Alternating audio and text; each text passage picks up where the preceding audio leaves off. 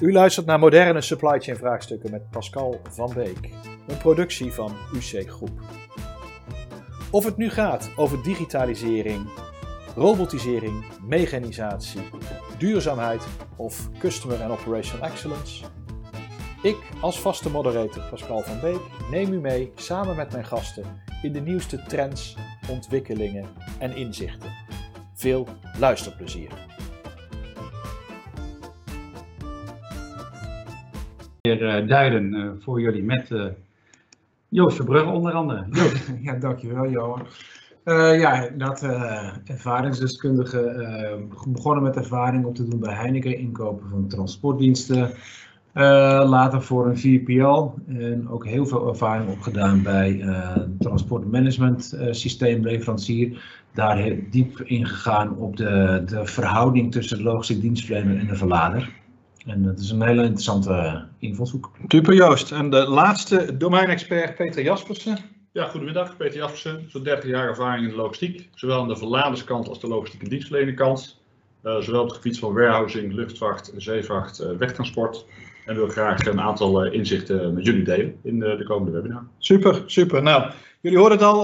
we hadden net wat, of jullie hoorden het eigenlijk niet. We hadden net opstartproblemen met het geluid. Um, ik wou nog even, voordat ik echt verder doorprik, een paar technische dingen. Uh, tussen het uitzenden uh, vanuit onze kamer hier en de ontvangst aan jullie zijde kan zo'n 20 tot 30 seconden vertraging zitten. Daar merken jullie in de basis niets van en wij ook niet. Alleen willen we heel graag dat jullie ook vragen stellen. Dat kan via de chatbox, die hou ik in de gaten.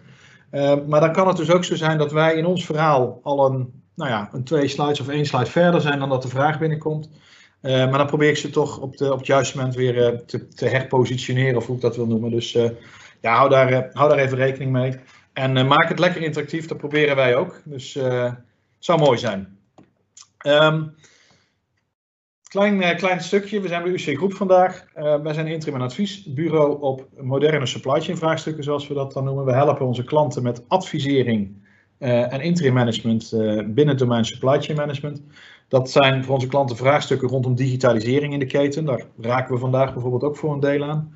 Uh, dat gaat over mechanisatie en robotisering. Voor ons vertaalt zich dat vaak in mechanisatie van, uh, van warehouses in de, in de keten. En, uh, en sustainability is wel een heel actueel onderwerp waar we ook al meerdere webinars aan, aan gewijd hebben. Nou, dat, dat ter lering en vermaak, daar zitten jullie niet voor, maar ik wil het altijd even kwijt. Um, maar nu gaat het woord uh, uiteraard naar een van onze experts. Uh, Joost, wil jij aftrappen vandaag? Ja, dat zal ik doen. Um, nou, laatst, het zal niemand ontgaan zijn, maar de laatste maanden staat, staat corona op de agenda, ook hier. En um, duidelijke invloeden op, op het op het leven van de supply chain manager. Uh, soms in goede zin, uh, als de volumes toenemen. Uh, voor sommige bedrijven staat de druk er volop omdat de volumes afnemen en de druk staat op, op alle processen en dus ook op het supply chain proces. En dat komt dan bovenop ehm, ja, de usual suspects, hè, die, de, de bestaande kader waarin de, de logistiek manager moet opereren. druk op, op kosten, customer service, en uiteraard ook nog uh, gepaard gaan met de trends die spelen, of al langere tijd spelen. Uh, automatisering. Um, hoe gaat het bedrijf om met de, de stand techniek? Um, ja, de druk op het milieu, dat, wordt, dat heeft ook zijn impact op supply chain management.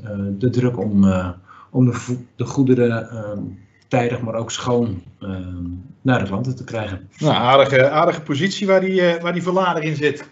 Ja, dat is een complexe situatie. En eh, de corona die, die voert de druk op. Dus het is zeker wel de vraag of, uh, en zoals hier vermeld staat, zitten we nog op de juiste koers? Als, uh, als verlader in deze. Als verlader, ja. Ja, ja. ja zeker. zeker. Nou, een, een, um, een belangrijke um, ja, grondslag daarvoor zou moeten zijn het, het transportbeleid. Um, ja, als je een, goed, uh, een goede basis hebt gelegd, dan, uh, dan laat je je niet zo uit het, uh, uit het veld slaan door, door iets, iets heel vervelends als corona. Um, en een goed transportbeleid is, drijft eigenlijk op, op negen pijlers. Um, die vind je door de, de interne analyse toe te passen en dan kom je uit op transportstromen, kwaliteit, de, wat drijft die kosten, de organisatie, contracten en overige aspecten. En een externe analyse waar we kijken naar leveranciers, de markt en overige ontwikkelingen. Die gaan we, gaan we de komende tijd even, even doornemen. De interne analyse. Ja, als we doelen op bij de transportstromen, doelen um, op, um, op de volumes en het type vervoer. Ieder bedrijf heeft zo zijn eigen logistieke uh, opzet. Uh, daar horen type vervoers bij, type typen vervoer bij. Dat kan natuurlijk zijn intercompany, dat kan aanvoerstromen zijn, distributiestromen, maar ook um, bulk of uh, palletvervoer. Nou, weet wat de volumes zijn en heel precies. vaak is, kun je dat wel per maand zeggen, dat zien we vaak bij, bij, bij verladers, maar is het niet altijd duidelijk wat de dropgroottes zijn en uh, per adres bijvoorbeeld. Hè. Ook, ook, dat is een typisch iets wat, wat niet altijd uh, helder is, de precieze adressen. Dat staat niet altijd in de, de, de informatie die meegegeven wordt uh, in tenders. Um, die is ook niet altijd beschikbaar op, het, um, ja, op de planning. Het zijn vaak andere adressen dan factuuradressen. Um, ja, en ook wel bij de stroom is het belangrijk aan te geven wat de invloeden zijn van, van de seizoenen goed bekend bent met je eigen bedrijf, weet je wat daar speelt. Um, in zaken kwaliteit uh, speelt dat, um, ja, dat, dat we moeten voldoen aan de reglementen die gelden voor het type vervoer. Uh, zit je in de farma, dan is de coach natuurlijk erg belangrijk, nou, enzovoort. Um, nou, uh, een ander aspect bij kwaliteit zijn schades. Nou, die worden als het goed is geregistreerd. Mm -hmm. Nou, dat is belangrijk om even na te gaan wat de root causes zijn, waar ontstaan schades, wat zijn die schades en vooral wat kun je eraan doen, wat ligt in, jouw hand om dat goed, uh, goed te managen en daar goed op te acteren. Ja, Hetzelfde geldt ook wat voor de tijdigheid. Analyseer wat, uh, wat, uh, uh, ja, wat is te laat, wat, wat voor eisen stel je en, en welke vrijheden gelden daar. Hè? Dus tijdigheid, ja, misschien kun je eigenlijk wel de, de levertijd of de lead tijd voor de vervoerder wat, wat ruimer laten, zodat hij wat meer vrijheden kent om het vervoer te regelen. Andere modaliteiten in te zetten. Um, ja, wat, wat mij ook al vaak opvalt is, um, is dat customer service afdelingen uh, die, die moeten dan een, uh, een, die maken een, een, een sales order en het systeem, het SAP systeem vraagt dan een datum. Ja, een datum, maar die klant zegt eigenlijk, ja, doe maar in week 43. Nou, dat, kent, dat, kent, dat kan het systeem niet, dus voert, het is dus de customer service agent die voert in de maandag. Met als gevolg dat de vervoerder heel veel op maandag komt halen of op maandag moet leveren. Nou, dat soort kleine dingen, betrekkelijk kleine dingen, zijn te ondervangen. En dat, is, uh, dat speelt bij tijdigheid. Daar is te optimaliseren, Joost. Is dat wat je zegt? Zeker. Ja, ja maar dat, dat vraagt dus wel dat je goed je, je, je organisatie kent. Ja, super. Uh, zijn dat alle punten intern? Of, uh...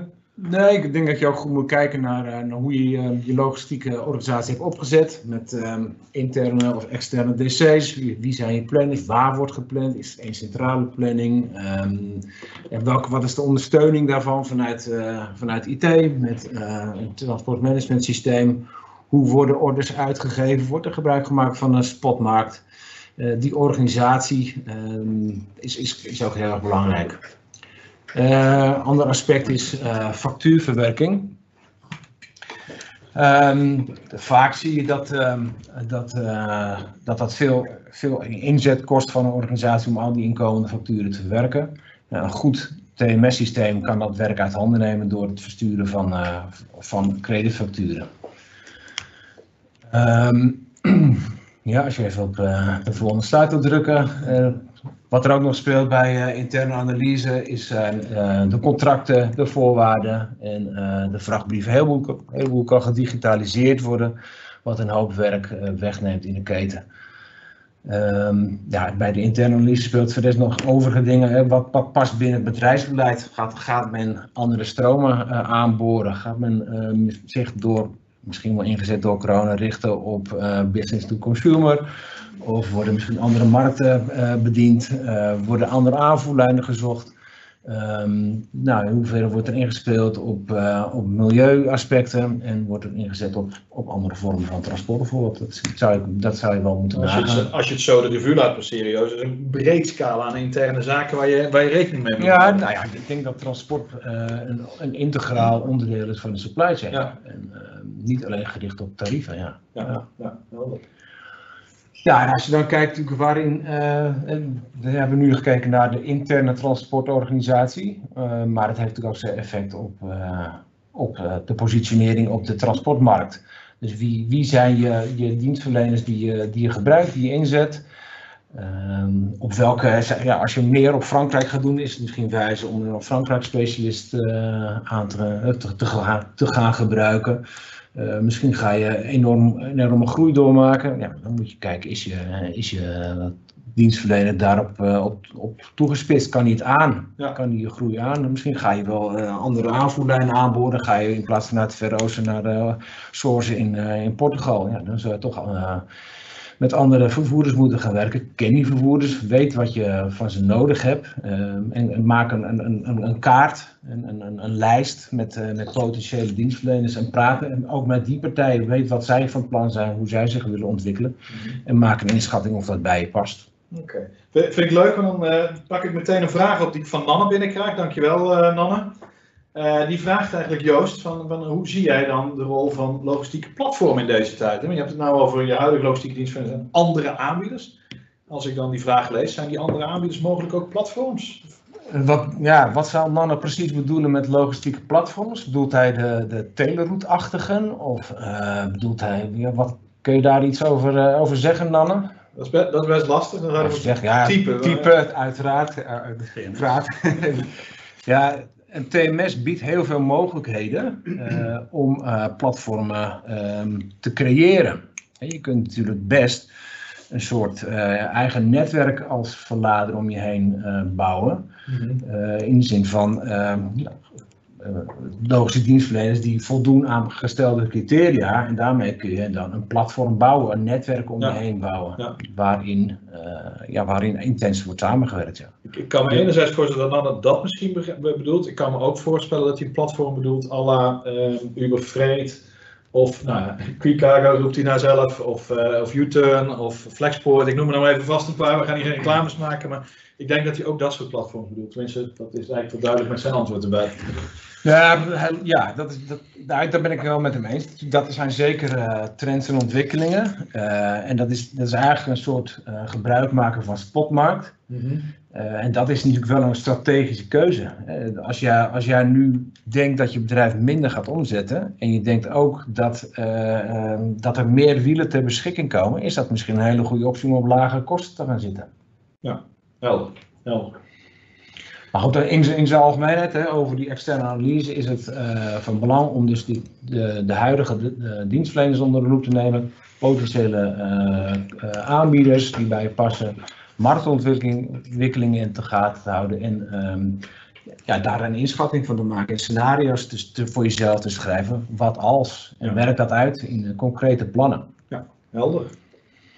Ja, dus het resultaat van zo'n SWOT-analyse, van die, eigenlijk van die eh, interne en externe analyse, is dan eh, ja, een SWOT-analyse met, eh, met een, een, een, eigenlijk een mapping van je, van je krachten. Waar ben je goed in? Wat, eh, waar dien je te ontwikkelen? Eh, en eh, waarin, eh, waar liggen kansen om een kostenrealisatie te, drukken of de, de servicegraad te verhogen? Ehm, ja, dat is een beeld. En ehm, ja, dan kom je eigenlijk bij de vraag, zit je dan zit je op de juiste koers? Zit je past, wat de, pas, passen de huidige ontwikkelingen nog bij jou, eh, bij het beleid dat je hebt uitgezet? Ja, dat is eigenlijk de vraag die helemaal aan het begin Ja, even precies. po- poneren, zal ik maar zeggen. Waar die interne en externe analyse samenkomen in die SWOT. En dan, ja, dan kom je bij een vraag en dan gaan we het over tenderen en verdiepen hebben. En ik, ik geloof dat zowel ehm, Johan als, als Peter eh, daar een, een bulkje van gaan oppakken. Ja. Ehm, Peter, ik geloof dat jij eh, wil gaan vertellen over, eh, over het verdiepen, Ja. dacht ik zo. Hè? Joost, eh, bijzonder bedankt. Nou, wat, wat je ziet dus eh, eh, dat er inderdaad eh, na die interne analyse en je externe analyse, dat je eigenlijk die slot, eh, dus eh, die slotresultaten hebt. En op basis van die slotresultaten ehm, kun je ook eens gaan nadenken, wat voor opties heb ik nu? Ehm, en als je dan kijkt naar het overzicht, dat is gewoon even een kort overzichtje als, als een beetje indicatie waar, waar zit je dan ongeveer. Dan zou je kunnen zeggen, ehm, ja, stel dat al mijn huidige transporteurs en dienstverleners eh, volledig voldoen ehm, qua beoordeling die ik ze geef op hun prestaties, hè, zoals ik dat verwacht. En dat kan prijs zijn, dat kan kwaliteit zijn, dat kunnen een aantal andere dingen zijn. En je hebt een hele goede relatie en die partijen hebben ook ehm, eh, volgens jou de potentie om met jou mee te groeien. Uh, dan zou je dus gewoon kunnen kiezen, ik ga niet tenderen, maar ik ga vooral verlengen die relatie en verdiepen. Ja. Ik zou vooral samen met die partijen een gezamenlijk plan van aanpak maken. Hoe kunnen we deze service nog beter verhogen? Hoe kunnen we zorgen dat dit een win-win gaat worden? Ja. Nou, dat is een makkelijke situatie, hè, want dan heb je eigenlijk een luxe situatie dat die partijen voldoen. Dan moet je ook daarbij natuurlijk weten dat je op het goede prijsniveau zit. Dus dat hebben we ook meegenomen in de beoordeling van die prestatie. Hè. Daar is prijs ook een belangrijke in. Maar stel dat je bij je een analyse maakt van je huidige transporteurs en uh, uh, ze voldoen grotendeels, hè, dus niet allemaal op alle punten. Uh, de relatie is wel goed en je denkt ook wel dat er een aantal zijn die met je mee kunnen groeien. Dan zou je kunnen zeggen, nou laten we wel eens gaan starten met het verdiepen. Maar dat verlengen, dat stel ik nog even uit. Dus ik wil graag met die transporteurs is in overleg, zouden we een concreet verbetertraject kunnen bepalen voor de punten waar ze nog niet aan voldoen. Dus stel je bent niet tevreden over de customer service naar je klanten. Heel praktisch voorbeeld. Uh, transporteurs komen te laat, je klant wordt niet goed geïnformeerd. Dan zeg je ja, dat vind ik wel heel belangrijk als onderdeel van onze dienstverlening. Laten we daar nou een concreet verbeterplan voor maken. He, dus dan gaan we vooral die verdieping zoeken om dat op te kunnen pakken. Dan heb ik, heb ik toch een vraag bij, misschien meer voor verheldering hoor. Maar je noemde net het maken van een gezamenlijk plan van aanpak. En nu heb je het over een, uh, een verbeterplan. Waar zit het nuanceverschil in? Zullen we dat, zullen we dat Ja. goed begrijpen? Dat is een goede vraag. Kijk, die nuance zit erin dat je zegt uh, die uh, transporteurs voldoen grotendeels. Dat houdt in dat er punten zijn waarop ze niet voldoen of onvoldoende voldoen. Dan is het het handigste om dat samen maar concreet te benoemen en daar dan een concreet verbetertraject voor af te spreken. Hoe kunnen ze gaan zorgen dat die transporteurs volledig voldoen aan jouw verwachtingen? En dat je zeg maar samen dus die prestaties kunt verbeteren in de situatie dat je eigenlijk al helemaal tevreden bent, hè, dus dat je zegt, nou, ik heb echt een goede, goede partners gevonden, um, we hebben een goede relatie, ze kunnen met mij meedenken, dan kun je gaan kijken wat kunnen we samen oppakken om nog verder te verbeteren. Op het gebied van efficiëntie. Dan kun je denken straks aan IT en dat soort dingen. Je kunt denken aan je customer service verbeteren. Die tweede is vooral een kwestie, waar zouden zij nog echt kunnen verbeteren bij de partijen die nog niet op het niveau zitten? Ja, oké. Benoem dat dus concreet. Ja, bedankt. Denk, Ja. Ik denk dat dat, dat eh, wat dingen maakt. Ja. Maar stel dat je in een situatie zit dat er maar enkele transportpartners of logistieke dien- dienstverleners voldoen. Dus er zijn een aantal die gewoon niet voldoen. Ehm, je relatie is, eh, ik noem het even matig hier, maar dat is natuurlijk altijd een nuance. Hè? Er zijn een paar partijen waar je toch wat vraagtekens bij hebt, maar een aantal andere die wel eh, goed presteren. Dan zou je dus kunnen zeggen, maak inderdaad een combinatie. Ga nou partners selecteren die wel voldoen en waar je tevreden over bent. En ga daar vooral die verdiepingsverslag mee aan. En ga dan selectief tenderen voor de partijen die eigenlijk niet voldoen. Zou ook kunnen zijn, wat Joost net een mooi voorbeeld gaf. eh, je, hebt, eh, je ziet dat je business groeit bijvoorbeeld naar Frankrijk of Italië. Ja. Eh, kies dan een landenspecialist als je die nog niet hebt. Ja. En combineer dat dan met je huidige dienstverleners die wel keurig netjes de Benelux doen. Ja. Dat is een combi dat je gaat kijken, kan ik daarmee mijn totale service naar mijn klant beter op een hoog niveau krijgen. Nou, de onfortuinlijke situatie dat de meeste transportpartners niet zouden voldoen, hè, dat is natuurlijk een, eh, een situatie waar je eigenlijk niet in terecht wil komen. Ehm, dan zijn die prestaties onvoldoende, of het gebied van prijs, of het gebied van kwaliteit, of het gebied van meedenken met je. Ehm, die relatie is ook niet optimaal, Ehm, potentie zie je ook niet echt, dan heb je echt een probleem. Dan denk je, ja, ik moet toch mijn klanten goed bedienen. Dan moet je eigenlijk gaan kiezen om volledig te gaan tenden, om toch de juiste partners te gaan vinden. Wat wel een advies van ons zou zijn, een suggestie, eh, ga toch eens even goed evalueren, hoe is dit nou ontstaan? Hoe kan het nu dat je transportpartners hebt die niet voldoen? Ligt dat aan je eigen organisatie? Heb je de verkeerde keuzes gemaakt? Heb je misschien toch on, eh, onbewust eh, verkeerde transporteurs gekozen die niet passen bij jouw zendingprofiel? Leer daar eerst van, zou ik zeggen, voordat je dan die tenders uit gaat schrijven. Ja. Want anders ga je in dezelfde valbak al trappen. Helder. Dus hier kun je op die manier zou je hiermee om kunnen gaan. Nou, stel dat je dan, dan gaan we naar de volgende, ehm, eigenlijk dus besluit in die eerste paar situaties, nou we gaan dus eh, eh, niet tenderen. Hè, we zijn tevreden over de prestaties van onze huidige vervoerders. Ehm, en we zouden wel natuurlijk willen kijken wat kunnen we nog verbeteren in die supply chain. Hè, want er is natuurlijk altijd de noodzaak om je klant beter te bedienen of je kostenniveau omlaag te krijgen. En dan kun je vooral gaan kijken naar het verdiepen van die relatie en zoek dan naar verbeteringen zeg, die je eigenlijk ook uit die analyse al hebt gehaald. En kijk dan vooral naar kwaliteit, want dat ver- verhoogt natuurlijk de service naar je klanten, wat natuurlijk heel belangrijk is. Of het nou business to business of business to consumer is. Maar kijk vooral ook naar de efficiëntie in je processen. Er wordt nog heel veel dubbel eh, digitaal orders of orders ingetypt. Ehm, je kunt echt gaan kijken, waar sta ik met mijn digitalisering? En daar kom ik straks graag nog wat dieper op in. Eh, om samen met je transporteurpartner daarmee aan de slag te gaan. Ja, daar ga ik dieper op in. Ja, ik was eigenlijk wel Ja. benieuwd, want dat is natuurlijk best een bulk begrip. Ja, dat is een En ik begon er ook mee, we helpen er veel Ja. klanten mee. Maar, Ja. eh, maar als je daar direct dieper op ingaat, dan, eh, dan, dan Ja. wordt dat vanzelf. Dan wordt het vanzelf eh, wordt het wat Ja, duidelijker. hè. Dus Ja. dan kijk ook bijvoorbeeld naar, eh, dat is een duidelijke win-win gezamenlijk. Hè. Kun je samen met je transporteur of logistieke dienstverlener, dan heb ik het even over wegkilometers in dit geval, je lege kilometers reduceren. Ja. En denk dan aan eh, opties om bijvoorbeeld uh, retourenembalages om te halen. Of denk aan dat een partij eh, ook bij jou bij een leverancier zou kunnen ophalen op een retourrit. Hè, Er Ja. zijn natuurlijk dingen te verzinnen waarvan je samen kunt kijken met je transporteur, waar kom je leeg, wat is je retourroute eh, en kun je combinaties maken. Ja. En dit wordt bijvoorbeeld al in de retail, vooral bij Doet Zelf, wordt het al veel gebruikt. Oké. Stel dat je dan echt die verdiepingsslag gaat maken, dan kun je natuurlijk allerlei verschillende eh, manieren van aanpakken kun je gaan kiezen. Ehm, maar ik zou willen starten dan altijd met concrete acties naar aanleiding van die resultaten. Wat is nou je interne en externe analyse geweest? Uh, en wat kun je nu met die resultaten die Joost net heeft aangegeven en waar ligt nou dat verbeterpotentieel? Maak dat vooral concreet. Maak dat vooral smart. Dus specifiek, meetbaar, uh, actueel uh, en tijdgedreven. Uh, en ga dan ook samen met je dienstverlener en transporteur eens in gesprek over gainsharing. Mm-hmm. Dus hoe ga ik nou die voordelen die we kunnen bereiken om zo'n slag te maken, hoe kunnen we dat ook delen? He, die transporteur is er ook bij gebaat dat hij kan investeren in die relatie met die verlader. Uh, door onder andere inderdaad met digitalisering in de slag te gaan. Nou, als je dan denkt vooral aan ICT-integratie, dan is transport toch nog een gebied wat we zien met heel veel diverse verschillende systemen, verschillende TMS-systemen, ERP-pakketten, WMS-systemen, uh, freight management systemen. Uh, en we verwachten ook allemaal dat dat op een hele makkelijke manier met elkaar kan praten. Nou, de waarheid is dat dat altijd nog echt complex is. Uh, gelukkig zijn er allerlei initiatieven nu, ook initiatieven vanuit de topsector, bijvoorbeeld iShare, maar ook het open trip model, OTM, hè, door TLN en SUTC bijvoorbeeld ondersteund. Ja. Denk ook bijvoorbeeld aan de providers die digitale vrachtbrieven kunnen aanbieden binnen Europa.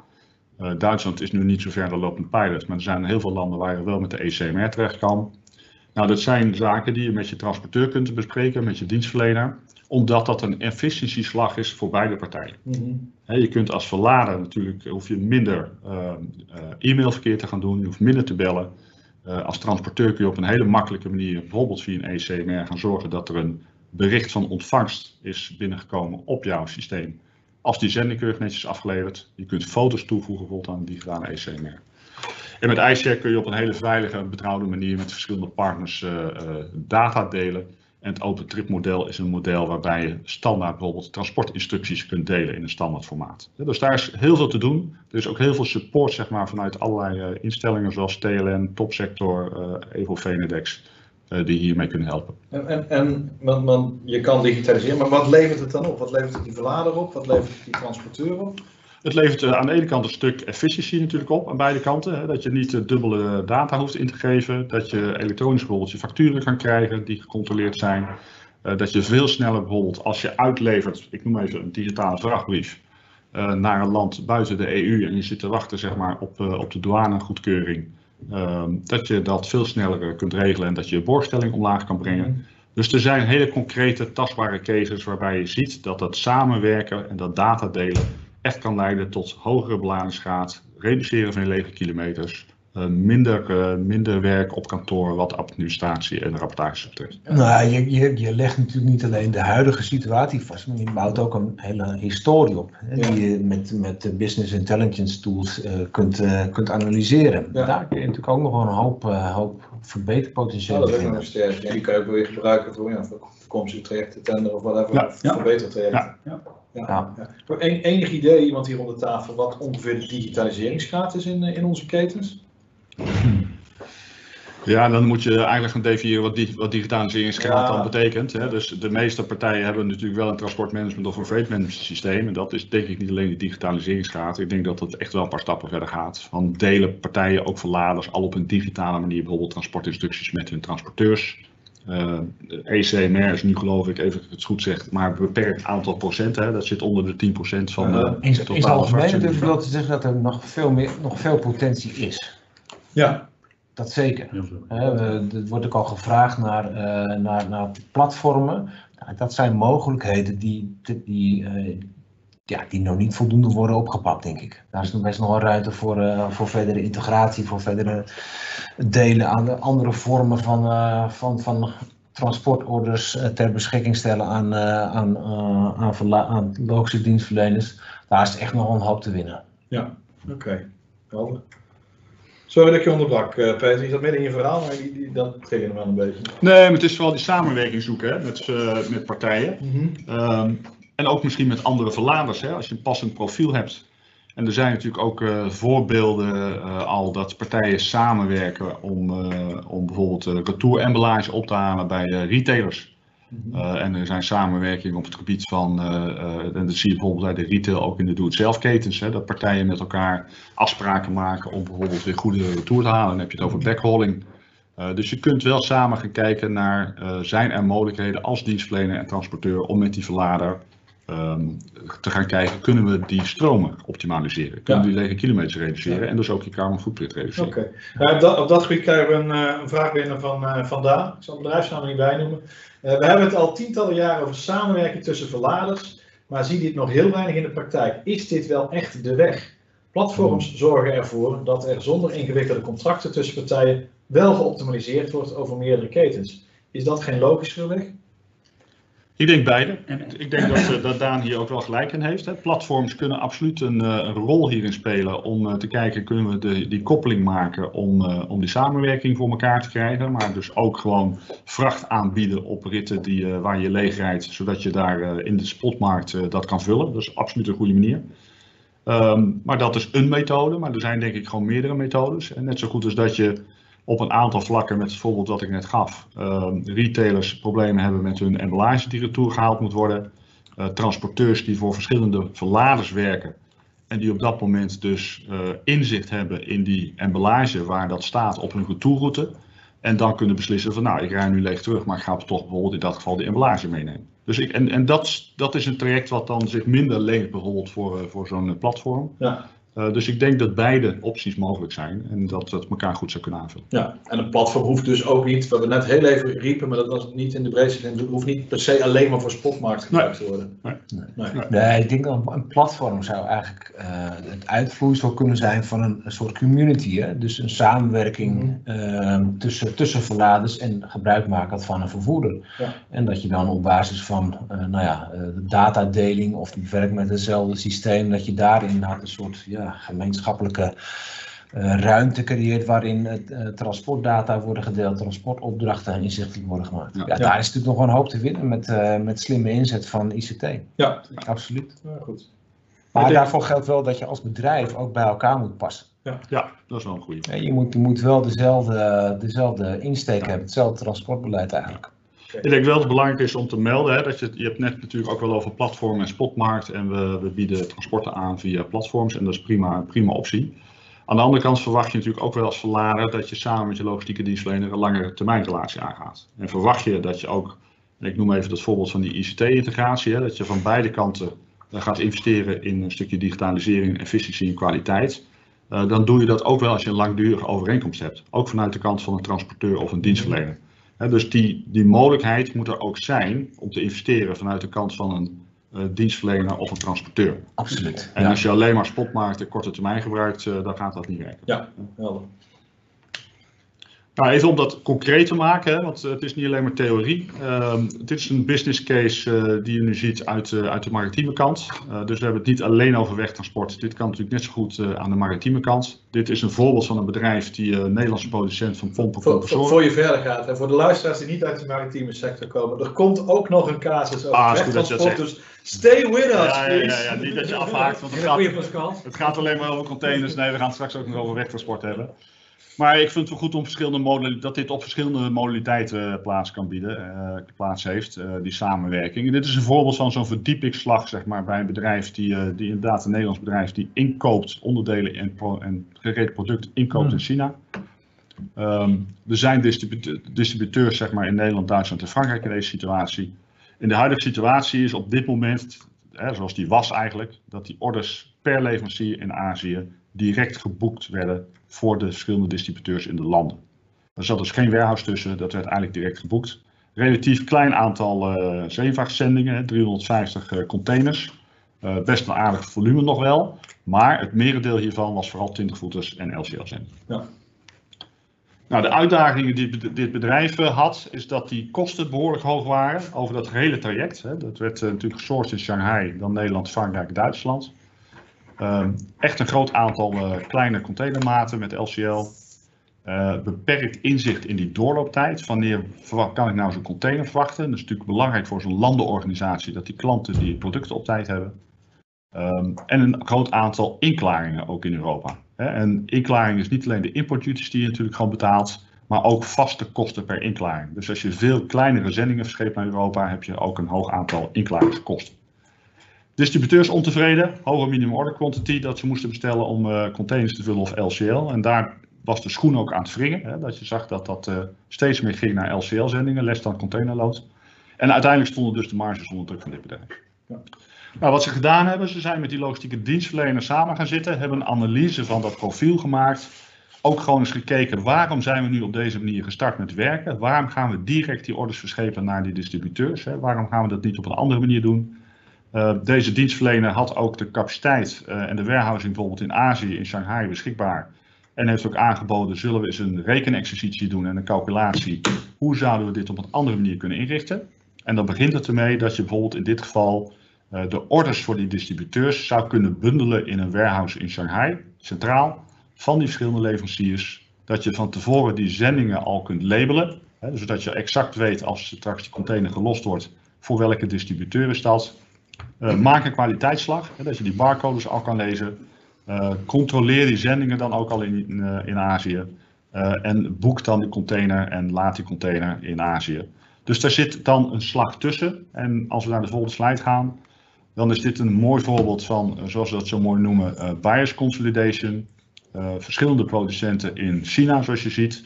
Um, Shanghai, het warehouse waar die zending wordt ontvangen van die verschillende leveranciers, wordt gecontroleerd. Um, en dat zijn loose-loaded zendingen, hè? dat kunnen gewoon pallets met uh, karton zijn. Um, en daar werden dan 40 voet uh, high cube containers voor gebruikt in plaats van uh, de LCL zendingen of de 20 voet containers. boeken bij de rederij. De zending komt aan in Rotterdam op een deconsolidatiehub van de, deze logistieke dienstverlener. En omdat alle zendingen gelabeld waren, kan dat meteen uitgesplitst worden en gecrossdokt worden met wegtransport naar die diverse Europese bestemmingen. Een ander model dus om naar deze supply chain te kijken, hè, wat deze verlader dus met zijn logistieke dienstverlener heeft uh, uitgewerkt.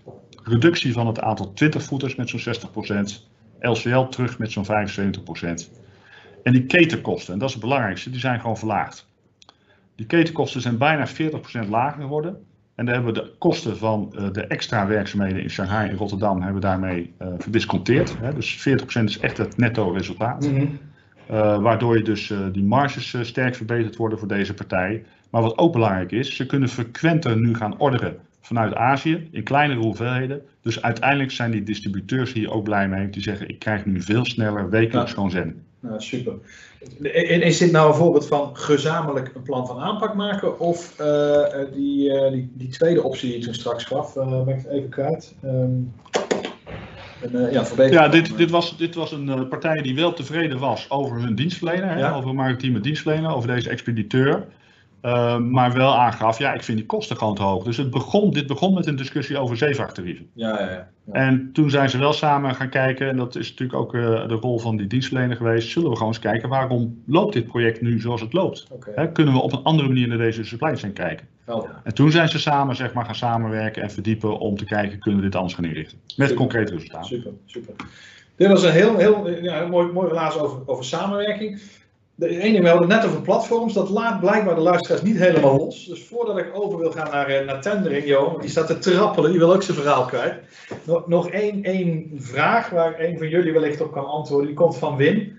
Ehm, en die, die vermoedt dat transporteurs wellicht wat angstig zijn om lading aan te bieden aan platform, omdat ze daarmee bang zijn een soort van ja, business en uh, kwijtraken of transparantie te bouwen. Wie wil daar even op reageren? Dan wil ik Ja, wel iets eh, allemaal. zeggen. Ja, Allemaal! We hebben onze, alle, onze eigen ervaringen daarin. Ehm, de, de, de angst is eh, heel begrijpelijk voor iets wat nieuw is. Mhm. Ehm, en, en de ervaring is dan eh, dat op het moment dat, eh, dat werken met een platform, eh, dat dat langzaam maar zeker bekend wordt. Dat dan eh, ook de, de angst bij transporteurs, maar ook bij verladers om, eh, om lading in een publiek of een publiek eh, platform aan te bieden. Onder voorwaarden, aan welke eisen moet een transporteur voldoen. Ehm, dat, ehm, dat dat toch een beweging is die, die, die klein begint, maar dan langzaam maar zeker op basis van vertrouwen en prestaties, dat die, die mogelijkheden steeds verder toenemen. Als ik even als transporteur denk dan, ik, ik raak toch wel een deel van mijn binding met mijn klant kwijt en de mogelijkheid om de klantrelatie te verdiepen. Nou, nou, een voorwaarde is natuurlijk wel dat, eh, dat er een goede stevige relatie is. Ja. En dat de klant, in samenspraak met de klant ook vastgesteld wordt dat het niet strikt noodzakelijk is dat, dat eh, transporteur A altijd met eigen middelen en mensen op een, eh, bij een klant komt. Maar Ja. dat het eh, ook goed is om eh, een derde partij in te schakelen. eh, In het geval bijvoorbeeld wanneer er aangeleverd moet worden om een DC. Hè, waar het, de herkenning van de transporteur minder van belang is dan, ehm, dan wanneer het bij een eh, eindklant is. Oké. Dus dat is allemaal iets wat verkend en duidelijk afgesproken moet worden. Het is Nou, niet als je kijkt naar piek, hè, je hebt een piek eh, in, je, in je transportprofiel met bijvoorbeeld seizoenen. Of eh, straks, straks, straks als we distributie van coronamedicijnen of vaccins zouden krijgen. Ja, dan moet je wel gaan schakelen. Ja. En dan heb je niet altijd zelf die capaciteit in huis. Maar maak daar wel goede afspraken over. Nou, ik denk dat het ook meespeelt is, is angst. Angst is op zich een slechte recht- raadgever. En ik denk je moet kijken wat, wat bindt nou de logische dienstverlener en de verlader. En dat is een volle auto. Mhm. En eh, het is in beide belang, dus zowel van de verlader als de vervoerder, om die auto vol te krijgen. En ik denk dat als je dat als insteek neemt voor een gesprek, ook eh, van beide kanten eigenlijk, hè, zowel van de verlader als de, de, de vervoerder, eh, dan als je daar een open eerlijk gesprek over kunt hebben, dan kan een platform je geen pijn doen. Maar je- ik snap wel dat je zoekt naar zekerheid in de vorm van een Ja. langlopende overeenkomst. Hè. Dat biedt natuurlijk wel de Ja. zekerheid om te investeren Ja. in ICT, in, ehm, in tijd. Tijd Ja, om, ja, eh, ja, en een nieuwe manier van werken. Ja. het is een nieuwe manier van werken, maar wel, daar is wel veel te winnen nog. Helder. Helder. Dan gaan we naar, naar tendering inderdaad. Johan eh, wilde daarover eh, wat kwijt. Eh, ja, graag. Eh, dankjewel Pascal en, eh, en Peter en Joost. Ehm, ja, wat ik als eerste wil, wil zeggen, dat ehm, tenderen, dat, dat besluit je niet zomaar. Eh, dus ik wil aanhalen waar Joost, eh, waar we vanmiddag mee zijn begonnen. Dus het begint met eh, gewoon huiswerk doen. Hè. We, eh, goed weten wie je bent eh, en wat je wilt gaan bereiken. Ehm, als dan op basis van die goede interne en externe analyse is gebleken dat tenderen de, de goede vervolgstap is, dan zijn er wel aantal zaken waar goed bij stilgestaan moet worden. En dat heb ik ehm, hier proberen aan te geven. Ehm, voordat je met, met partijen in data gaat delen, informatie gaat delen, dan is het zaak dat er duidelijk is dat er sprake is van vertrouwelijkheid onderling. Dus eh, ja, noem dat een NDA of een vertrouwelijkheidsverklaring of een confidentiality agreement. Maar in ieder geval een document waarin partijen zich eh, conformeren aan vertrouwelijkheid. Ehm, afhankelijk van ehm, wat de vraag is eh, waarvoor je de markt wil opgaan, ehm, eh, ga je direct een, eh, een, ga je ofwel een RFI in, een request for information, of een eh, request for quotation. Dus als, je, als er een, een nieuwe businesslijn is, of een, een, eh, voor het eerst ga je het koeltransport ehm, aanbesteden, ehm, ja, dan wil je misschien wel, ondanks je huiswerk, toch eerst eens checken wie er wat kan in de markt. En dan doe je een RFI. Ehm, als je denkt dat je de markt wel kent en dat je zelf al een behoorlijk goede gekwalificeerde longlist hebt, hebt, dan zou je eh, prima kunnen besluiten op basis daarvan een eh, RFQ eh, uit, te- uit te schrijven. Maar het is wel duidelijk een, een afweging die van tevoren goed gemaakt moet worden. Ja.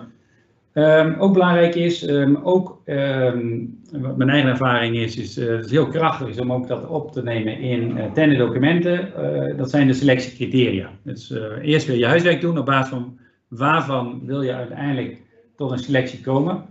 En eh, naarmate je dat ook eh, transparant kunt delen met, eh, met marktpartijen die benaderd worden, komt dat de, de credibility, je, je, je, geloofwaardigheid als aanbestedende partij enorm ten goede. Ehm, wel zaak natuurlijk is om ehm, eh, alles wat je doet, dat je dat ook als, als aanbestedende partij ook elke keer weer waarmaakt. Ja, Ehm, want anders ja dan... want eh, ik, ik, ik stond klaar om te zeggen, uiteindelijk gaat het toch om de prijs, eh, Johan. Ja, dat is, eh, dat is een, een gemakkelijke opmerking, Pascal. Zo Ja, bedoel, sorry, je, zo ik. bedoel, je, bedoel je hem niet, hè? Een prijs speelt denk ik in elk aanbestedingstraject een, een, in meer of mindere mate een, een rol. Ehm, maar er is ongetwijfeld meer dan dat. En dat blijkt weer uit die goede voorbereidingen die getroffen Ja. zijn. Ja? Ehm, ehm, wat ook een belangrijk deel eh, van het voorwerk is, is dat er een, eh, een heel goed transportprofiel is. Naarmate de kwaliteit van de dataset beter is, dan is de kwaliteit van de respons beter. Dan wordt de kwaliteit van de analyse beter. En dan wordt de kwaliteit van de vervolggesprekken met de verschillende leveranciers gemakkelijker en effectiever. Ehm, daar kun je oneindig veel tijd in investeren. Dat is, dat is altijd eh, een beetje zoeken, want tijd is schaars, dat, dat weet iedereen ook. Maar het is wel belangrijk dat daar, ehm, dat daar een hele stevige basis is. Ehm, Dat, heb- dat kan over de digitalisering waar we straks over hebben, kan dan weer meer details op een eenvoudige Absoluut, absoluut. Zeker. Absoluut, absoluut. Ja. inderdaad, dat is een mooi bruggetje naar, eh, naar het verleden, maar ook naar de toekomst toe. Ja. Want met dat je dit doet, eh, wordt de, de, dali- eh, de, de datakwaliteit naar de toekomst toe, die wordt daarmee ook beter. Ja. En zeker als dan een, een deel van de oplossing is dat we het ook proces gaan automatiseren, digitaliseren, dan, eh, ga je, dan zit je denk ik op de, juiste route voor, voor, voor, ver- verdere verbeteringen in de toekomst. Ehm, ja, we hebben hier eh, heel plat geslagen genoemd een invulsheet. Hè? Dus het is heel belangrijk ehm, als er niet gebruik gemaakt wordt van elektronische aanbestedingsmogelijkheden. ehm, dat de, dataset op een goede manier, de aanbieding, sorry, dat die op een goede manier terug ontvangen wordt, zodat die goed verwerkt kan worden, goed geanalyseerd, maar ook weer goed teruggegeven kan worden. Ehm, als dat nog ehm, eh, eh, via good eh, Excel gaat, helemaal niks mis mee. Eh, maar zorg er wel voor dat dat, dat ook een stevige oplossing is waar gemakkelijk mee gewerkt kan worden. In, in, in, dat verlengen, want daar hadden we toevallig in het voorgesprek even over. Joost had het in het begin bij, die, bij de factoren over de, de dieseltoeslagen en de kaf en de baf. Ehm, hoe zou je dat hierin moeten verwerken? Want dat, dat, dat is altijd zo'n fuzzy ding, hè? Ja. Eh, dan Ja. defieer je dat niet en dan, dan kan je dat weer niet vergelijken, want dan heeft iemand een andere norm gebruikt. Ja, nou de, mijn ervaring is dat dat dus weer aan de, aan de voorkant zit. Alle complexiteit kun je er niet uithalen. Dat Ja. pretendeer ik absoluut niet. Maar als je er goed over nadenkt, ehm, hè, dan kun je heel simpel gezegd, als je voor zeevracht all-in tarieven, eh, zou je kunnen overwegen. Maar dat is sterk afhankelijk van eh, de markt op het moment van aanbesteding. Eh, eh, contractuur is ook zoiets, dat heeft met, zeker in de zeevrachtmarkt heeft, eh, heeft dat grote impact. Ehm, dus daar is geen eenvoudig, geen eenvoudig antwoord op te geven. Ehm, het, het, ja, het is een afweging van verschillende soorten belangen. En ik moet zeggen dat het in mijn ervaring ook heel belangrijk is om in het voortraject, dus alles wat er vooraf gaat aan de tender, verkend kan worden met, met bestaande of nieuwe leveranciers. Dat je daar ook heel veel uit kunt halen wat de kwaliteit van de tender weer te goede komt.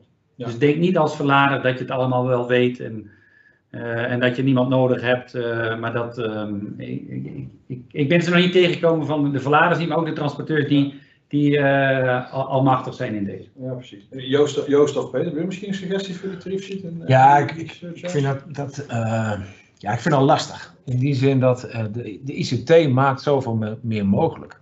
Ehm, ik herinner me gesprekken met eh, verladers die, ehm, die wilden toe naar een, ehm, een tarief als, als, als, als bottom. Hè? Dus Mhm. dit is de minimumprijs eh, afhankelijk van het nou ja, vervoerders. als je op, nou, ik heb een rit naar Maastricht, die moet er woensdag zijn. Nou ja, dit is, wil ik er maximaal voor betalen. En dan, ja, dan is de vervoerder zegt, die kijkt naar zijn pakket en zegt, ja, ik ben toevallig dinsdagavond ben ik in Heerlen. Dan kan ik mooi woensdagochtend die rit op gaan pikken. Eh, dan kan hij misschien iets aan het tarief doen. Dus, dus je, eh, invulsheet, ja, snap ik. Maar je moet er wel, denk ik, ook ruimte laten. Al natuurlijk afhankelijk van je, je situatie qua eh, ICT-ondersteuning, om daar flexibel in te zijn. Ja. Maar het is, het is lastig. Ja, helder. Vergelijkbaar maken is ook heel lastig. Hè? Natuurlijk, eh, Zeker. Ja, dat was, was, was, was ja, ja, ja. van mijn vraag met Ja, name. ja, ja, ja. Klopt, ja. Daar, daar kan eh, trouwens, eh, ja, we kunnen de, de moderne digitale oplossingen voor inkoop van, eh, ook van logistiek, kunnen daar ook heel faciliterend in zijn. Daar heb ik zelf hele goede ervaringen mee. Maar dat is, als je wilt, een ander eh, onderwerp waar we graag in een volgende webinar Ik, ik nog noteer een volgend webinar, Johan. Ja, ja, Pascal. Eh, dus contractduur, niemand net, net ook al, ehm, is iets waar ook eh, aan de voorkant goed eh, bij stilgestaan moet worden. Ook gezien de, de, de dynamiek die er altijd zal zijn in de logistieke markt wat betreft prijsaanpassingen. Vraag en aanbod speelt daar nu, nu, een, nu een keer een grote rol. Oké, dan ehm, ja, toch ook ehm, eh, nog even het perspectief van de transporteur. Daar willen we een, een aantal dingen over zeggen, zonder daar in heel veel de- detail te treden. Eh, want al die tenders die, eh, die worden niet eh, uitgestuurd alleen, maar die, die worden ook door allerlei transporteurs en logistieke dienstverleners ontvangen. En de een nog met meer interesse dan de ander. Eh, vanuit het perspectief van zowel de transporteur als de verlader is het zaak dat er wel een, een aantal vragen kritisch beantwoord worden. Ehm, en die heb ik een aantal van die vragen opgesteld, die, die elke transporteur voor zichzelf zou moeten beantwoorden, om ehm, ja, eh, door die prekwalificatie bij wijze van spreken al door te komen. Want als je meedoet aan iets wat veel tijd kost, maar wat uiteindelijk eh, de kans van slagen niet zo groot is, ehm, dat komt die reputatie bij die, bij die verlader eh, zeker niet ten goede. En pretenderen dat je alles kunt, ehm, dat, dat, lukt één keer, maar ehm dan ga je denk ik over vroeg of laat ook nat.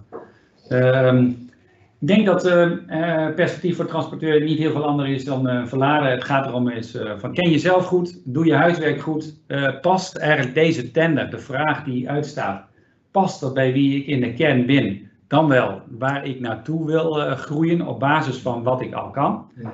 Ehm, Nou, ook hier geldt weer, eh, kun je het volume aan, past het in je profiel, past het in de servicegraad die, je die je biedt. Ja. Ja, dankjewel Joost. Eh, mo- Mooie eh, aanvulling vanuit eh, de ervaring van Joost, heel goed.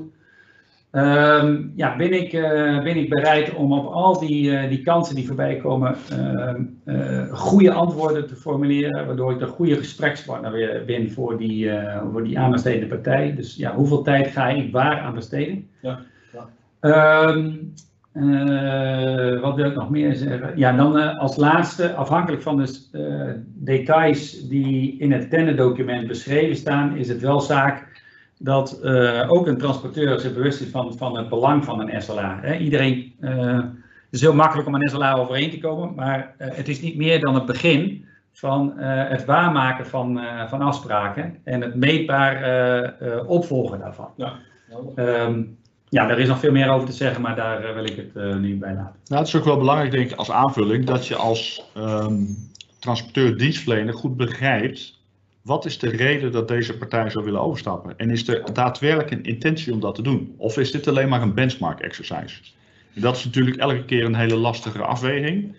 Maar hoe duidelijker je bent als verlader dat je daadwerkelijk ehm, een ander serviceniveau zoekt, of dat je eh, meer samenwerking zoekt op het gebied van ICT, of dat je een bepaalde regio wil gaan bedienen die je nu nog niet bedient, eh, dan heb je ook concreet iets te bieden. Zeker. Hè, En als je, je kunt een, er zijn heel veel voorbeelden van benchmark exercises voor alleen maar voor prijzen. Ja, als je dat drie, vier keer doet, dan word je op een gegeven moment ook als verlader niet echt serieus meer geno- genomen door de, door de dienstverleners en transporteurs, want dan is het alleen een prijskaartje. Ja, Ja. Ja. begrijp ik. inderdaad. Dus wees je daarvan wel bewust als. eh, Ik denk dat, eh, Peter, dat dat, eh, dat een, eh, een goede toevoeging is, wat eh, de transporteurs, denk ik, of de logische dienstverleners die nu eh, meeluisteren, denk ik, eh, wel herkennen. Omdat ze zich zo af en toe gebruikt eh, voelen. En Ja. ja, dat zit wel, eh, wel voor een deel, hoe lastig dat ook is, van, eh, in eh, het, het goed inschatten van, eh, eh, van de kans van slagen van de betreffende uh, Ja. aanbestedingstraject. Ja. Oké, dan eh, nog even uit de praktijk. Ja, ik wil, ik wil even iedereen bedanken die, die, die heeft het geduld gehad om ook naar een landtransportcasus te komen luisteren. Ja, ja, ja. Ehm, ja, dit is een, eh, voorbeeld uit, eh, uit, uit eh, een recente verleden. Eh, bij een, eh, een logistiek, sorry, bij een eh, Neder- Nederlandse multinational in diervoeding, eh, actief eh, op heel veel landen in de wereld, maar ook voor wat betreft grondstoffen, eh, aanvoer, eh, crashkast over de wereld. Ehm, en wat bleek, eh, allerlei eh, zusterbedrijven in Nederland en België en ieder deed zijn eigen ding en gebruikte eh, zijn eigen eh, voorkeurstransporteurs. Ehm, allerlei uitdagingen natuurlijk eh, eh, intern, eh, allerlei onduidelijkheden. Ehm, eh, eigenlijk gebruik van contracten, ja, dat, dat, eh, welke mate dat nou was, dat, eh, daar had niemand enig idee van. Met, met, als gevolg dat leveranciers ook niet altijd eh, tevreden waren. Ehm, eh, samenwerking tussen, tussen zusterondernemingen en het centrale inkoopteam, dat was er eigenlijk nauwelijks. Ehm, en ja, als gevolg van die complexiteit waren we niet altijd even slagvaardig in de markt en stonden als gevolg daarvan de marges onder druk. Ehm, nou, eh, op basis van een goede interne externe analyse hebben we besloten om te gaan tenderen. En eh, ja, dan ehm, eh, graag naar de volgende slide, Pascal, Sorry. dankjewel. Trigger happy heet Nee, dat. geen, geen, geen, geen probleem. Aan de eh, linkerkant van de slide, daar zie je een, een vereenvoudigde weergave van hoe het eruit zag. Er zijn me- meerdere opco's, operating companies. Ehm, ik heb er drie, maar er waren er uiteindelijk zes eh, laadlocaties met allerlei eh, vervoerders. En eh, iedereen had zo zijn, zijn eigen. Maar je ziet ook de verschillende lijntjes van vervoerders naar, van, van meerdere vervoerders naar dezelfde bestemming. Ehm, onnodig complex. Ehm, en daar, eh, het hele tendertraject heeft dus eigenlijk ehm, een aantal dingen opgeleverd, maar met name eenvoud in het, in het hele proces. Dus we hebben selectie gedaan eh, van het aantal eh, eh, verschillende leveranciers. Daar zijn we heel succesvol in geweest, want het aantal leveranciers is sterk eh, verminderd. Eh, van meer dan 50 naar, eh, naar 12. De kosten, de, de directe transportkosten zijn eh, op basis van tarieven, op basis van pakket, sterk verlaagd met 18% destijds.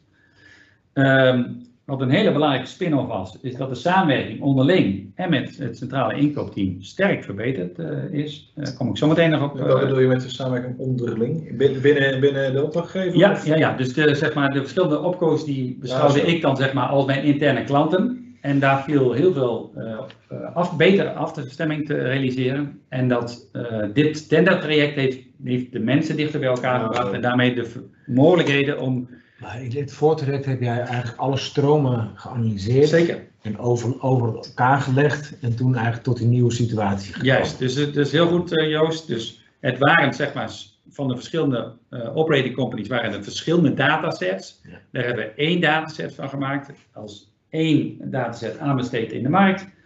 Daar is eh, een uitkomst uitgekomen, wat ik zei, van 12 lever- eh, leveranciers in plaats van 50. Lage kosten, eh, de verbinding onderling.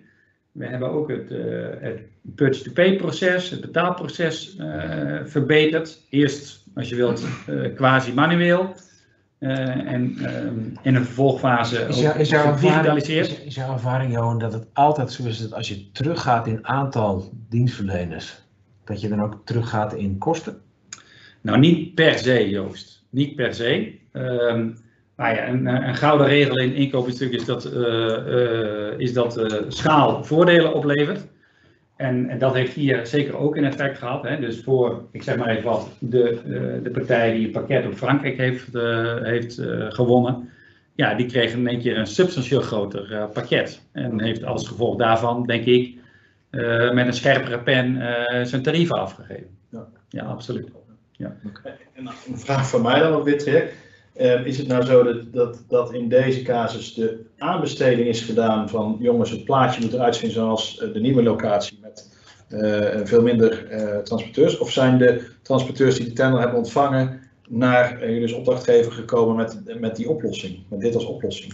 Nee, het proces heeft eigenlijk die oplossing, tot die oplossing geleid. Ah, zo. En daarna is er heel veel meer gebeurd. Dus ik heb nu fase 1, zeg maar, het, en, wat, wat ik hier nu uitleg, proberen aan te geven dat dus een tenderproces eigenlijk heel erg helpt om de complexiteit een stuk te verminderen. Ja. En daarmee eenvoud te creëren en duidelijkheid eh, te creëren naar eh, de transporteurs en daarmee ook naar je interne klanten en daarmee ook weer naar je externe klanten.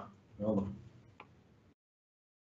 Goed, ehm, komen we tot de conclusie van eh, dit webinar. Conclusies moet ik zeggen, dat zijn er vele. We hebben een aantal nog eventjes hier eh Eh, het belang van een interne externe analyse is meermaals eh, benoemd.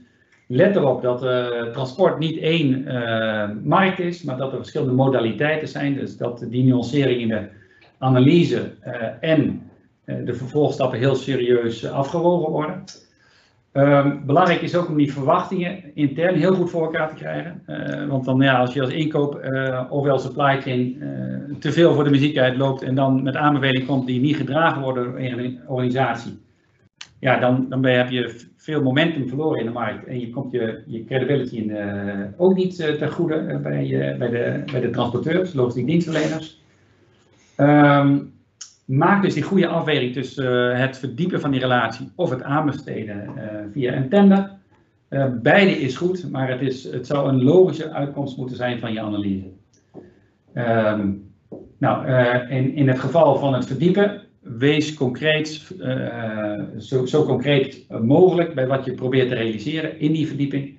En als je dan gaat tenderen, weet wat je doet, zorg voor een duidelijk transportprofiel, zorg voor juiste doelstellingen, zodat de vervolgstappen helder zijn voor interne en externe partijen.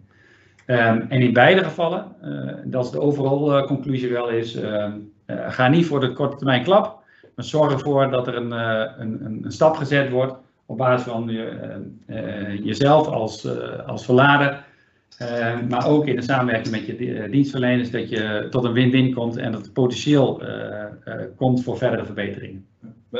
Voor die laatste even heel specifiek. Jij, jij hebt zelf inkooprollen gehad, zowel als adviseur, maar daarvoor ook in, in loondienst. Ja. Op dit soort pakketten. Ja. Uh, jij zegt dat laatste, ga voor een win-win. Nou, dat, dat, dat, geloof ik meteen, ik ken je langer dan vandaag. Maar in hoeverre is dat altijd mogelijk als je kijkt bij veel bedrijven dat de druk toch vaak op aandeelhouderswaarde zit, een korte termijn gewin? Wat, wat, wat merk jij daaraan dynamiek als inkoper? Ja, nou, de, de uitdaging voor, uh, voor een inkoper met zijn en de klant samen, hè, is nooit inkoop alleen, hè, is dat, um, uh, dat hij moet laten zien waar de toegevoegde waarde zit. En toegevoegde waarde laat zich heel makkelijk meten in lage kosten, in besparingen. Uh, maar in een goede samenwerking, dat is wat wij vandaag hebben proberen duidelijk te maken, is er meer dan alleen kosten. En, en zijn er mogelijkheden om tot kostenverlagingen te komen via andere middelen dan alleen een lagere prijs enorm. Zeker door de digitalisering in de, in de supply chain. Ja. En uh, ja, dat is de grote uitdaging voor de inkoper en de supply chain manager samen. Om, om die belangen wel bij elkaar te brengen, zodat uh, en lage kosten en een, een betere uh, uitkomst om verdere efficiëntiemogelijkheden uh, te gaan realiseren uh, als uitkomst er is. Ja. ja, dat vraagt dus om eigenlijk om een integrale aanpak. Hè? Ik bedoel, lage kosten is niet alleen een lage tarief. Precies. Ja. ja. Goeie aanvulling, Joost. klopt helemaal. Ehm, prijs alleen bepaalt niet wat de totale kosten zijn, maar het is wel een belangrijke graadmeter helaas. Ja, oké, helder. En ik denk als, uh, voor, nog even voor de, duur, de, de dienstverleners, logistiek dienstverleners, ja, weet dus dat je met uh, digitalisering aan jouw kant dus ook kosten kunt besparen aan de kant van de, van de verlader, van je klant. Ja, zeker, zeker. Ja. Super. Hey, ik, ik, uh, we kunnen hier heel lang over doorpraten. Ik, ik hou de lijn ook nog heel even open voor eventuele vragen, vanwege ook de, de vertraging die op de lijn zit. Um, maar wij, het is vier uur en we willen ook een beetje rekening houden met jullie agenda's. Uh, voor nu alvast heel hartelijk bedankt voor jullie aandacht, uh, beste luisteraars. Mochten jullie vragen hebben, schroom niet om ons te benaderen. Uh, je ziet uh, op, voor de mensen die de slides kunnen zien, je ziet hier de contactdetails. Anders kunnen jullie ook altijd een mail sturen naar info.ucgroup.nl voor eventuele luisteraars via de podcast. Voor de luisteraars die, die vandaag hebben ingeluisterd of ingebeld, of hoe heet dat tegenwoordig, Um, jullie krijgen um, uiteindelijk dit slidepack ook gedeeld. En wij zorgen ook dat deze uitzending op YouTube is terug te luisteren. Dus dan kun je nog eens even rustig teruggaan op het een en ander. En um, we publiceren dit ook als podcast op, op, op wat is het, uh, Spotify, iTunes en dat soort zaken. Onder moderne supply chain vraagstukken met Pascal van Beek. Dus uh, uh, ruimte genoeg om nog het een en ander te doen. En ik ben ook Heel blij dan nog dat we nog één vraag krijgen. Die pak ik op voor, voor uh, mensen die willen blijven hangen. Anders uh, hartelijk dank nogmaals. Ik krijg nog een vraag binnen van, uh, van Wim.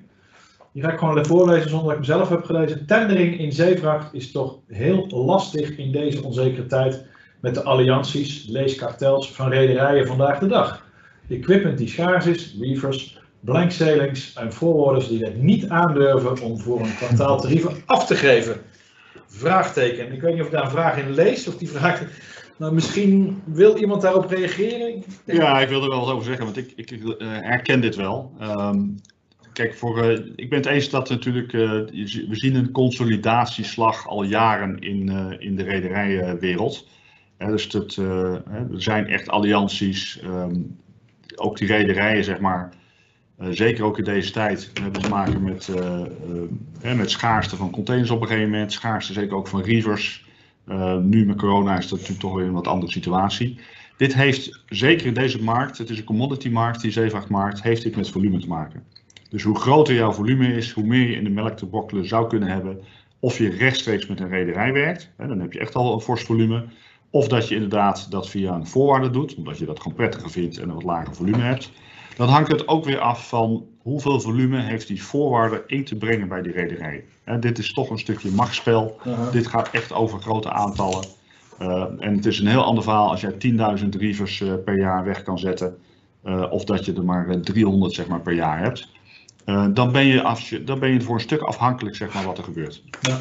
Wat wel een aardige indicatie is, um, is om eens te kijken naar, uh, als je een beetje een richtlijn wil hebben voor tarieven, naar bijvoorbeeld de Shanghai Freight Index. Er zijn een aantal indexnormen waar je ook als, uh, als gebruiker, als verlader naar kan kijken. Van hoe verhouden die tarieven zich een beetje op zo'n spotmarkt?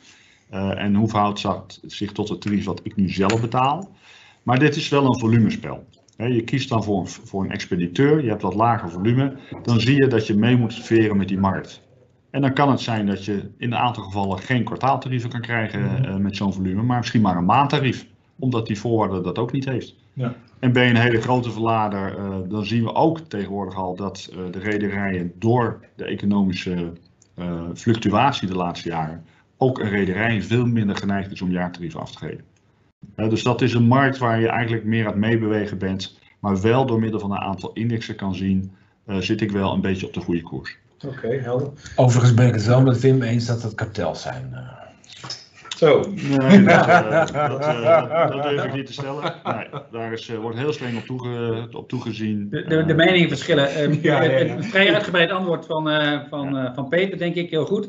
Uh, Wim, als, uh, als van jouw kant de aanleiding is om uh, hier nog verder over in gesprek te gaan, daarvoor deelde Pascal net al de contactgegevens. Dat doen we natuurlijk graag. Ja. Ik wil nog ook nog even dan, voordat ik, dit was de laatste vraag, maar Peter deed ook een verwijzing naar een index. We hebben um, over het werken met indexen en in dit geval transporteurs, hebben we ook nog een eerdere webinar gegeven, dat heette Adding Value to Commodity Driven Tender Processes. Een hele mond vol. Um, maar is ook een leuke manier, om dat, dat is eigenlijk ook een manier waarop we hebben samengewerkt in een nauwe manier om, om het proces beter te maken. Maar daar wordt ook ge, gekeken naar indices. Het is ook een leuke die je terug kan kijken op ons YouTube kanaal. Nogmaals voor iedereen die vandaag aanwezig was, heel hartelijk dank voor jullie aandacht. En uh, bij vragen, uiteraard, we weten jullie, of jullie weten ons te vinden. Dank u wel.